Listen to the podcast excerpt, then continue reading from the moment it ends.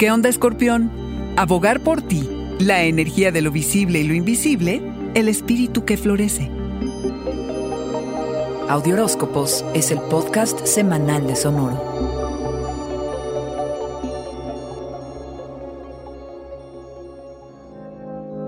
Esta semana es para separar tus memorias de tus sentimientos. Aquí y ahora, lacrán, para aligerar la tensión. Un vasto e inmenso potencial te será accesible en este momento. Así que abre tu corazón y, por favor, nada de ego.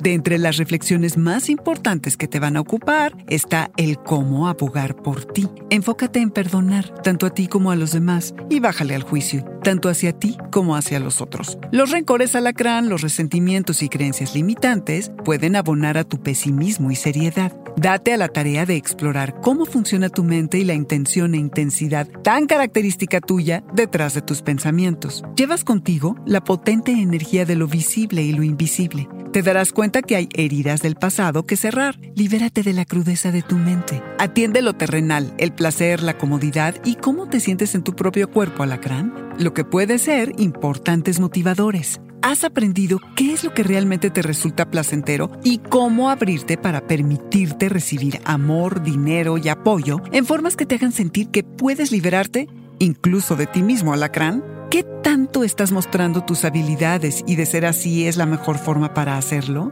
¿Qué tan valorado te sientes y qué cambios harías para sentirte aún más apreciado por tus esfuerzos? Constantemente haces que las cosas sucedan, vas tras lo que deseas, aunque también sabiendo cuándo detenerte y esperar a que las cosas vengan a ti. Alacrán, suelta las dudas que tengas acerca de tu valía y deja que tu espíritu libre y aventurero se desenvuelva.